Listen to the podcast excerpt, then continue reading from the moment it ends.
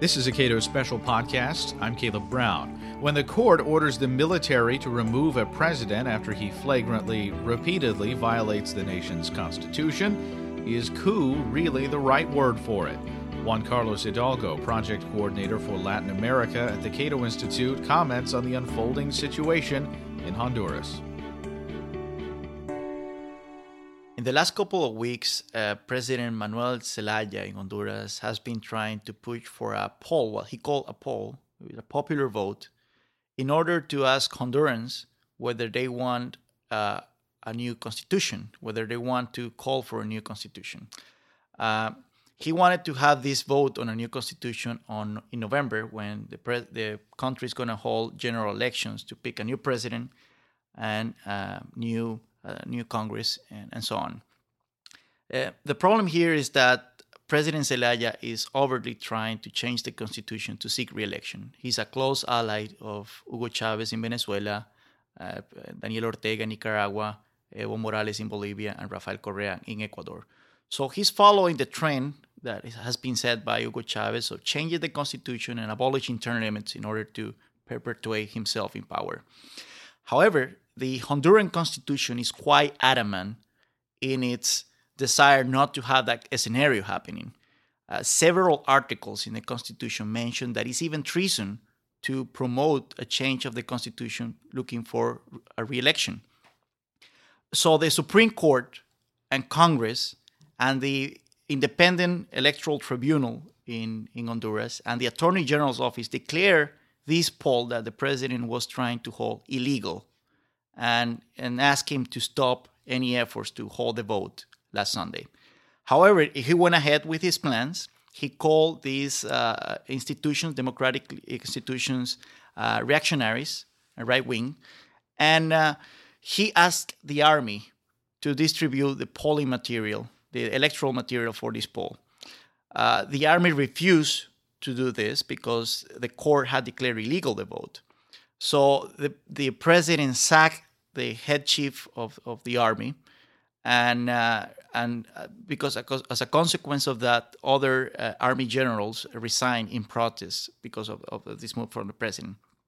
On Sunday, uh, when the vote was taking place uh, that morning, the army sacked the, the, president of Honduras and they uh, kicked him out of the country to Costa Rica.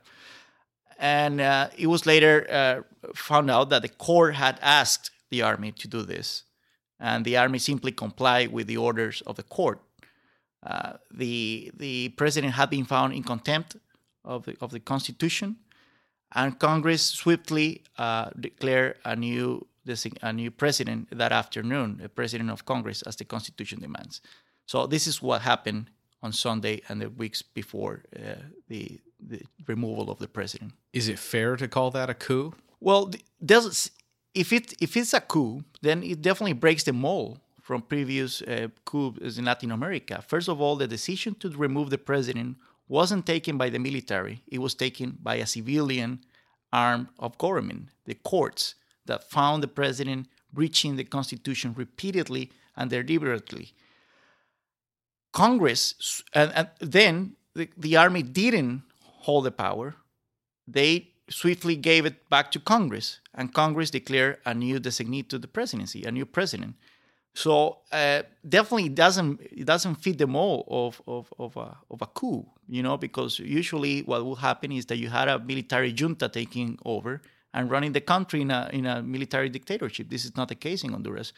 Constitutional order has been restored. Hugo Chavez has been very adamant about restoring the president to power, saying that uh, people in Honduras cannot do this. Um, what has been the response from elsewhere in Latin America and the United States? Unfortunately, the, there's been wide uh, international condemnation towards uh, what happened in Honduras and towards the new government. Uh, the OAS is the Organization of American States. The OAS is talking about expelling Honduras from, from the organization, which is kind of interesting because three weeks ago, they lifted the ban they had on membership on Cuba, uh, despite that the country is a, is a dictatorship that is clearly breaching the democratic charter of the OAS. They lifted that ban, and now they're trying to use that democratic charter to kick uh, Honduras out of the organization. Uh, Hugo Chavez, yes, he's been quite adamant about uh, his desire to have uh, Mel Zelaya restored to the presidency, and he's even talking about overthrowing the new government of Honduras. Interestingly enough, nobody is condemning condemning these uh, declarations from from from the president of Venezuela, and they are condemning uh, what happened in in. In, in Honduras. And unfortunately, the international uh, community has been muted so far on the abuses of power that Mel Zelaya was committing in, in, in Honduras prior to, to his removal from office on Sunday. Juan Carlos Hidalgo is project coordinator for Latin America at the Cato Institute. You can read more of his work at cato.org.